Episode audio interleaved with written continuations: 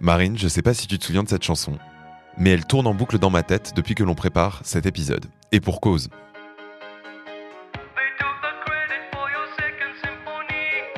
En français, ils t'ont volé les crédits de ta seconde symphonie, réécrite sur machine, nouvelle technologie. Et le refrain mythique, Video killed the radio star, la vidéo a tué la star de la radio. Je commence à voir où tu veux en venir. Alors que Spotify représente 20% des revenus de toute l'industrie de la musique enregistrée en 2020, on pourrait presque imaginer les Buggles chanter un autre refrain, les plateformes ont tué l'industrie musicale. Pour autant, si on lit un article du Monde, on apprend que 86% de la génération née entre 1995 et 2004 affirme écouter de la musique tous les jours. Les plateformes n'auraient-elles pas plutôt réussi à faire pivoter le secteur? Orange vous présente le mémo. Bonjour Marine. Bonjour Germain. Bienvenue à toutes et à tous dans cet épisode du Mémo, le podcast qui décrypte pour vous l'actualité du numérique à travers les médias. Quand on parle des profondes transformations induites par le numérique au cours des dernières années, l'émergence du streaming et des plateformes fait figure de véritable disruption. Dans cet épisode, on voulait revenir en arrière sur un phénomène qui a révolutionné notre quotidien, notre rapport à la musique, mais aussi celui des artistes et des professionnels du secteur. Alors, l'innovation est-elle source de destruction créatrice chez les musiciens? Les usages se sont profondément transformés avec l'arrivée du Walkman, des cassettes, du MP3 et de l'iPod, jusqu'à l'entrée sur le marché de nouveaux acteurs spécialisés dans un usage, le streaming. Le changement de modèle est assez radical. On ne parle plus d'acheter de la musique ou de télécharger illégalement un album, mais bien juste d'y accéder. Et aujourd'hui, la fameuse révolution plateforme a eu lieu. Spotify, par exemple, compte près de 381 millions d'utilisateurs actifs en 2021 selon Statista. Et c'est sans compter Apple Music, Amazon, Deezer, etc.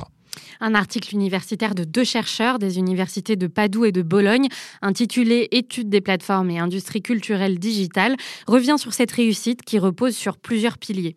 Premièrement, le développement des smartphones et de la couverture réseau 4G, c'est-à-dire un environnement technique permettant de streamer de la musique légalement et sans difficulté.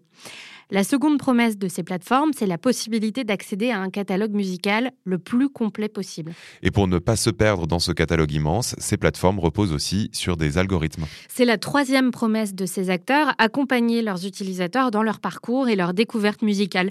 Ils le font en proposant une expérience adaptée à leur goût. Concrètement, quand j'utilise Apple Music, Spotify, Deezer et consorts, l'algorithme de la plateforme apprend de mon comportement d'écoute qui j'aime, qui j'ai découvert, qui j'ai partagé, quelle playlist j'écoute le matin ou au travail, quel style de musique j'écoute le soir, etc. C'est pas tout, il existe des playlists et d'autres systèmes de recommandation afin de mettre en avant de la musique. Ces plateformes prennent presque un rôle de radio ou de média puisqu'elles deviennent un des premiers facteurs de découverte de musique chez une grande part des utilisateurs. Et une des conséquences directes de cette mécanique, c'est que les artistes et maisons de disques sont de plus en plus dépendants de leur mise en avant dans les playlists contrôlées par Spotify ou les autres plateformes. En économie, on appelle ça le gatekeeping, c'est-à-dire la capacité d'une plateforme à décider qui sera visible ou non des utilisateurs. En fait, elles prennent la main de manière algorithmique ou humaine sur ce qui crée de la valeur, c'est-à-dire la visibilité pour un artiste ou un morceau. Et dans le cas des plateformes de streaming musical, le processus est très opaque. En effet, c'est ce que démontre un article publié par deux chercheurs dans la revue Sage.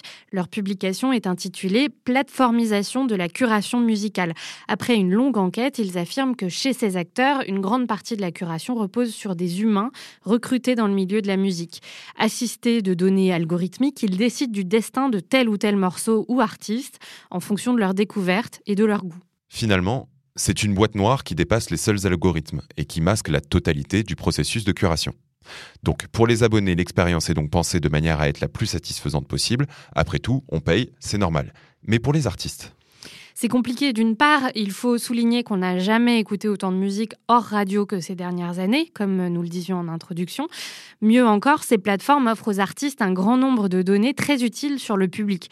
Mais il faut admettre que les créateurs de contenu ont du mal à tous vivre de leur présence sur les plateformes.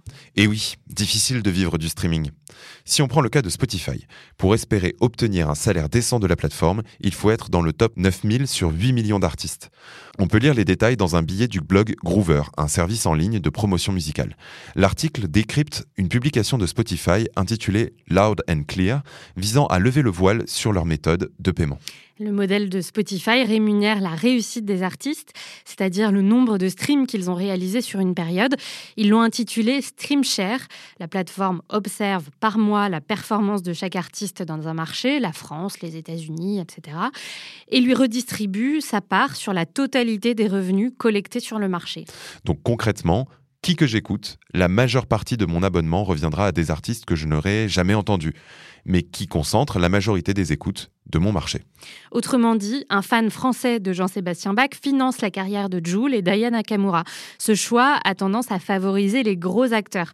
C'est pour y faire face que Deezer a mis en place un paiement basé sur le comportement de chaque utilisateur. En gros, le montant de ma souscription est réparti entre les ayants droit des morceaux que j'ai écoutés en fonction du nombre de mes écoutes. Un système qui favorise les indépendants ayant des fans actifs. Sans oublier que tous ces revenus ne vont pas directement aux artistes, mais aux ayants droit, c'est-à-dire les personnes qui détiennent les droits sur le morceau, artistes, labels, producteurs, arrangeurs, etc. Mais du coup, on pourrait se demander à quoi bon s'embarrasser de tous ces acteurs C'est un peu la démarche de Taylor Swift, que tu connais sans doute, qui a récemment fait un pied de nez à son ancienne maison de disques en réenregistrant son album Red. Pour le Wall Street Journal, c'est une démarche qui symbolise une vraie tendance. Des artistes réenregistrant leur grand succès auprès de labels acceptant de diminuer leurs droits sur les morceaux. Et pour cause, sur les anciens contrats, l'artiste touchait environ 20% des revenus du streaming, le reste allant au label. Désormais, un artiste propriétaire de son master peut gagner entre 80 et 95% Témoignage, s'il en est, d'un changement de paradigme. On peut d'ailleurs citer un dernier article scientifique par Brooke Erin Duffy, Thomas Powell, David B. Nieborg. Les conséquences de la plateformisation de la musique sont contradictoires. Les artistes trouvent de nouvelles voies d'accès au public et à la visibilité, mais une visibilité distribuée de manière profondément inégalitaire. Sans oublier que le rythme effréné des changements au sein des plateformes elle-même exacerbe la précarité des carrières, hautement imprévisibles et toujours en mouvement.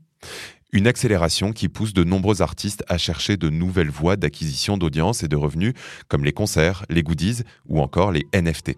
Une diversification qui n'est pas sans rappeler l'économie des créateurs dont nous parlions il y a peu.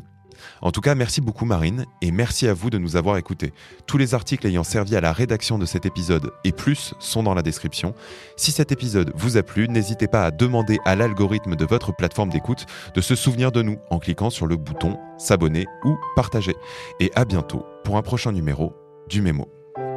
C'était Le Mémo, un podcast orange.